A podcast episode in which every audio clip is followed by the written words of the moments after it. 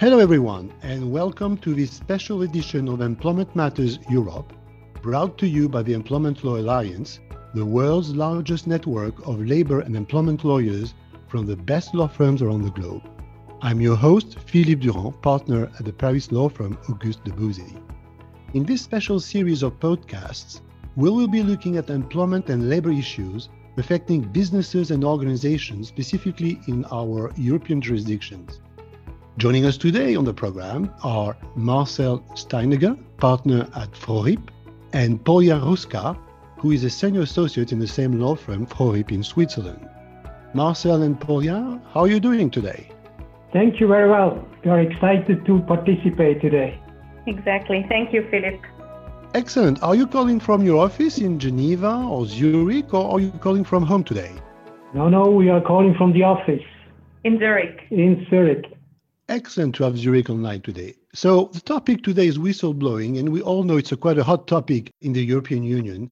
And this is probably because, of course, the EU member states must have implemented a new EU directive on whistleblowing into national law by the end of this year, 2021. Now, Marcel Polia, what is the current situation in Switzerland with regard to whistleblowing at the moment? Yeah, as a non-EU member, Switzerland is not obligated actually to implement the respective European directive into national law. There is also currently no plans underway that aim at implementing the relevant provisions in national law on a voluntary basis. Originally, it was the goal of the Swiss legislature to explicitly regulate whistleblowing by law. In particular, it was intended to stipulate when an employee has a right to report if he discovers irregularities at his employer, how he must proceed in the event of reports, to what extent there is protection against dismissal for reporting employees, and to what extent the employee may, for example, consult an external lawyer in order to obtain advice. However, the legislative project failed last spring after 12 years of debate in the Swiss parliament. It was a very long debate, and accordingly, whistleblowing is not regulated in Swiss law today. We therefore primarily rely on court decisions and the general principles of Swiss employment law, such as employee's duty of loyalty and employer's duty of care as a guidance for the assessment of corresponding constellations. Well, that's quite a original and specific situation you've been describing. That's probably what makes Swiss law on whistleblowing so specific. But again, this background, to what extent would you say, Polia and Marcel, is the employee allowed or even obligated to make a report if he or she would become aware of any irregularities within the company? Thank you very much, Philippe. So um, the situation with regard to the duties and obligations of an employee with regard to whistleblowing constellation is, is as follows. According to case law, and this was also confirmed by the Swiss Federal Supreme Court, an employee is entitled to address the employer with regard to irregularities at any time. But it is very important that such reports are not malicious and that they are based on reasonable grounds. So if that is the case, an employee is entitled to get in touch with the employer and to inform him about irregularities the employee is aware of. In certain situations, we also have also a duty of the employee to inform the employer with regard to irregularities. This is, for example, the case if there are major irregularities at hand in the organization of the employer, or if there is a disturbance of the work field, of the work environment within the organization of the employer. So that's a situation with regard to the duties and obligations of the employee. With regard to the how an employee has to proceed in case he is aware of irregularities, there is a very important principle which needs to be observed, and it's the so called cascade system. This was established by the Federal Swiss Supreme Court as well. And according to that system, an employee is always obligated to first get in touch with the employer. This means that an employee is not entitled to first get in touch with the competent external authority or even the public. So, if an employee gets aware of irregularities within the organization of the employer, the employee has to get first in touch with the competent person within the organization of the employee. Well, that's certainly interesting to see how judges in any country or democratic countries like Switzerland can manage a gap, an absence of statute, and they can certainly fill in that gap and provide appropriate measures like this cascade system you were just referring to.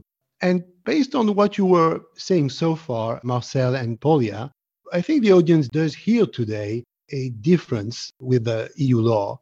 A direct notification to the competent authorities is allowed regardless of the fulfillment of any additional requirements.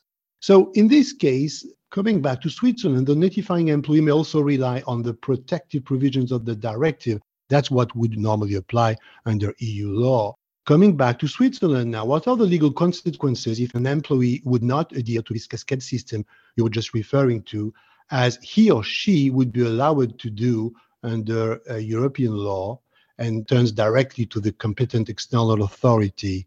Marcel or Polia, who wants to pick up on that? Well, thank you very much, Philippe. And as you just explained the situation here, we really have a big difference between EU law and Swiss law because if the employee directly turns to the competent authority or even to the public, well, but mainly to the competent authority, then he risks or she risks that the employer is entitled to ordinary terminate employment relationship. Because if an employee is not in line with the cascade system, which is discussed, then that uh, represents a breach of the duty of loyalty, which means that according to Swiss employment law, an employer would at least be entitled to terminate the employment relationship with the employee in the ordinary way under observance of the contractually agreed or statutory notice period.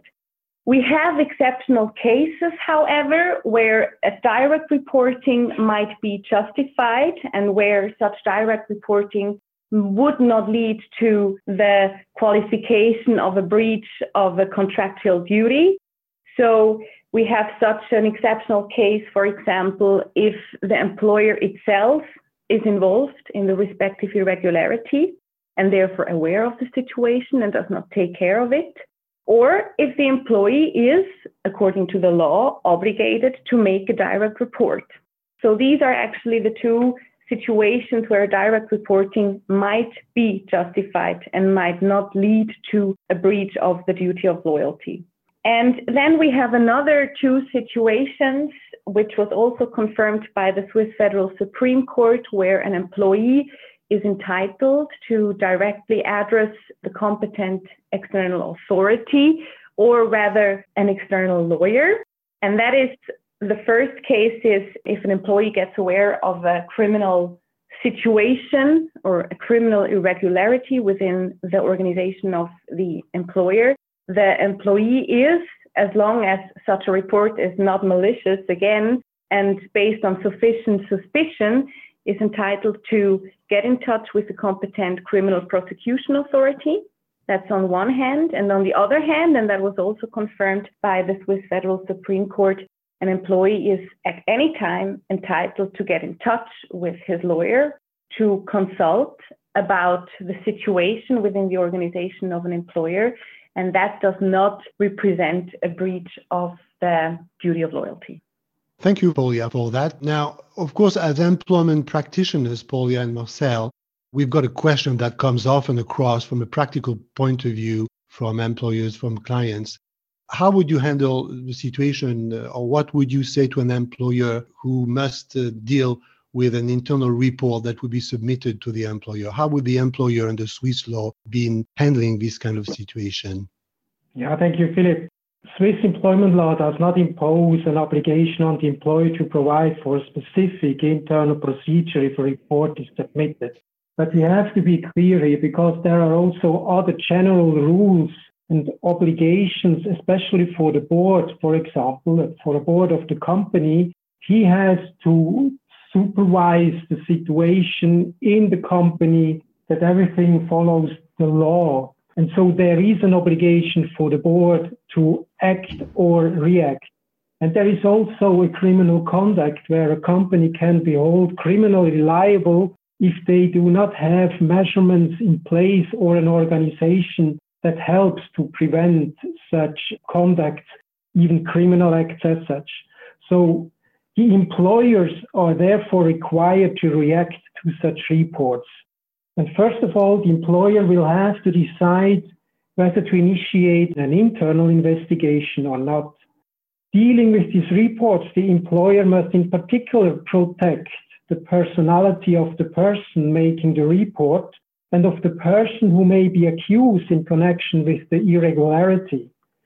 So we have on one side the identity of the whistleblower, and on the other side, the person, the accused person. And there is always the question of the accused person that he wants to know the identity of the whistleblower. And he has no right actually to know the details of the whistleblower as such. So that means that the employer is required to ensure that the allegations and the measures taken are handled confidentially and that the relevant information is only made available to those persons who need to know about it. Further, the employer is obligated to inform the accused person with regard to the allegations made and about measures already initiated. Additionally, the accused employee must also be given the opportunity to respond to the allegations made towards him. So the employer must protect the whistleblower from retaliation, such as mobbing, for example. Excellent, uh, Marcel. Now, coming back to a point that was already mentioned by you, i.e., when internal irregularities are reported, internal investigations are regularly initiated afterwards. What does the employer have to consider in this context from a Swiss law perspective, Polia or Marcel? I don't know who wants to answer that one. So, from a Swiss law perspective, and I think that's not only for Swiss law, but I think for the whole European area, data processing is always a hot topic. To which extent is an employer entitled to supervise and monitor employees? To which extent is an employer entitled to ask the employees about what fact patterns and about what circumstances? So data processing is always something the employer has to think about. And first of all, it starts with the supervising of employees. To systematically monitor employees is not allowed according to Swiss law. And in addition to that, it's important that if the employer um, monitors, supervises employees, it must be recognizable for the employees in advance. This principle is as such applicable to all data processing constellations. So it must always be recognizable for the employees in advance if data is processed. And um, what often happens in the context of such internal investigations is that the accused employee, for example, gets asked several questions with regard to the fact pattern which needs to be investigated. And with regard to the questioning of employees, it is always important that such questions always need to have a link or need to be connected with the working environment, with the workplace of the employee, which means that an employer is not entitled to ask the employee questions about the employee's private life, except the private life or the respective questions with regard to the private life would lead in the direction of the irregularity which was reported to the employer. So those are very important principles with regard to the handling of internal investigations and especially with regard to the handling of questions towards the employees. With regard to the employee's duties, it is important to know that according to Swiss employment law, the employee is obligated to answer the questions in a true way. So he must be honest. He is not entitled to lie. And he is also not entitled to refuse to testify. I mean, that's a principle which is very important according to Swiss criminal law that's to refuse true. to testify. But in Swiss employment law, that principle does not apply. Well, Polia, that's certainly interesting to stress that this protection against uh, private life for employees, or you also mentioned prohibition to monitor employees' activity all the time. These are certainly principles we find in other jurisdictions. But listen, Marcel and Polia, I don't think we could avoid one key question, I think, which is the kind of protection measures that Swiss law would provide in favor of whistleblowers, because that's obviously a critical point. Well, maybe I can give you an answer on that because Switzerland is always going a special route. You know, Switzerland has a special role in Europe as such, and also here we have a special way. There is no explicit protective measures that a whistleblower can invoke in such a constellation. Here too, the general rules of Swiss employment law apply. And there is the duty of care where the employer is required to protect the personality of the whistleblower, especially against retaliatory measures. And also, it is legally delicate to terminate an employment relationship due to such an internal report. Such action may be qualified as a revenge termination, and such a termination would be abusive. And according to Swiss law, it would result in an employee being entitled to a compensation up to six months' salary. But I have also to mention that six months' salaries are only awarded in very extreme cases. Usually, it's a reward in the area of one or two months' salaries and maybe four months of salary, but six is really only for very extreme cases. However, there is no protection against dismissal, which means that the whistleblower can be terminated, even if the termination is recognized by a court as abusive. The termination remains valid. In contrast to EU law, we do not know a reversal of the burden of proof. So there is also a special route, a special way of Switzerland. In the EU, it is now the employer who has to prove that the termination was not in the sense of a retaliation as a result of a report. We do not have this in Switzerland. If the employee claims that the termination is abusive, then the employee must enforce this in court and he bears the burden of proof in this regard always a high hurdle for the employee. Well, that's certainly, Marcel, a, a, significant difference you pointed out between Swiss law and EU law, for sure. Now, if we try to take one step back, what would you recommend to employers? What do you think should be considered and implemented in the context of whistleblowing under, under Swiss employment law? Thank you very much, Philippe. That's a very interesting question. And I think um, we would like to bring that question in a bigger context. There was a report published in 2019 in Switzerland by a Swiss University of Applied Sciences. And about 1,400 companies from the UK, from Germany, from France, and also from Switzerland took part in a survey with regard to several questions concerning the topic whistleblowing. And the result of this report was very interesting. It showed that about 40% of the companies who took part in that survey were affected by irregularities in 2018. And that thanks to the introduction of internal reporting systems and the encouragement of employees to report internal irregularities, 60% of the total damage due to internal irregularities could be detected.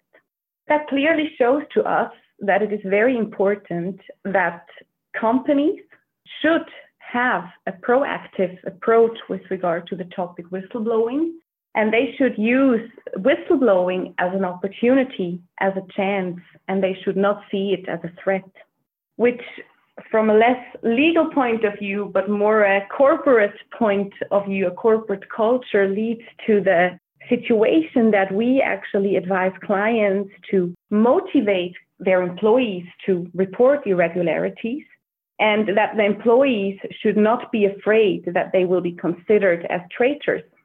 They should be encouraged to work with their ears and eyes open and to collaborate with the employer with regard to possible irregularities in the frame in the within the organization of the employer. So, in this context and against this background, from a legal point of view, what we regularly advise is that the employer enacts uniform and transparent regulations with regard to the handling of whistleblowing situations. That from a certain size of the company, they also introduce a competent whistleblowing body, which then is actually the first point of contact and which then also handles possible reports. Polia, I think these are very useful tips for our audience today. I would like now to reach my final question, and maybe as a form of conclusion, I would like to ask you both, uh, Polia and Marcel, as a kind of a take home for our audience. Could you please summarize the most important differences you would identify between EU law and Swiss law in relation to whistleblowing? Yes, thank you, Philippe. I think that one of the major differences is that in the EU and in the EU member states, the issue of whistleblowing is regulated by law. Clear regulations have to be issued by the member states which specify how to deal with whistleblowing from a legal point of view. Contrary to the situation in Switzerland, there are still no specific rules. The handling of whistleblowing is determined by court decisions and by generally applicable principles of employment law. This leads to a certain legal uncertainty in Switzerland, especially for the whistleblowers we have only case by case decisions, and it is also for the advisors difficult to give an advice or to make a judgment on the particular situation. So this is probably one of the major differences between EU and Switzerland. As we have no obligation to create an internal whistleblowing reporting office, there is no explicit special protection for the employees who make good faith reports of irregularities. And we do not have any, any relief from the burden of proof in the event of a lawsuit when it comes to the legitimacy of a termination. And in addition, and here there is probably a certain central difference, an employee in Switzerland must adhere to the cascade system, as Polia explained earlier. The reports must always be made internally first. If he fails to do so, he risks termination. In the EU, on the other hand, the employee has a choice. He can report internally, but he does not have to, and instead he can address the issue to the competent external authority. Well, Marcel and Polia, thank you for all that. I have to commend your uh, concision and your summary because you've been able to summarize Swiss employment law on whistleblowing in slightly over 20 minutes today by comparison with your parliament, which over 12 years has not been able to come up with any bill or statute on this issue. So thank you for that. This was quite uh, interesting. And thank you for joining us today on this program. If you would like to connect with Marcel, Polia, or any of our lawyers around the world, please search for them on the ELA website at ela.law. That's .law, of course, where you can sign up to receive invitations to our upcoming webinars, download white papers, and on-demand content, or access the ELA's exclusive Global Employer Handbook. You've been listening to Employment Matters Europe, a podcast brought to you by the Employment Law Alliance, the world's largest network of labor and employment lawyers from the best law firms around the globe. I'm Philippe Durand, and thanks for listening today.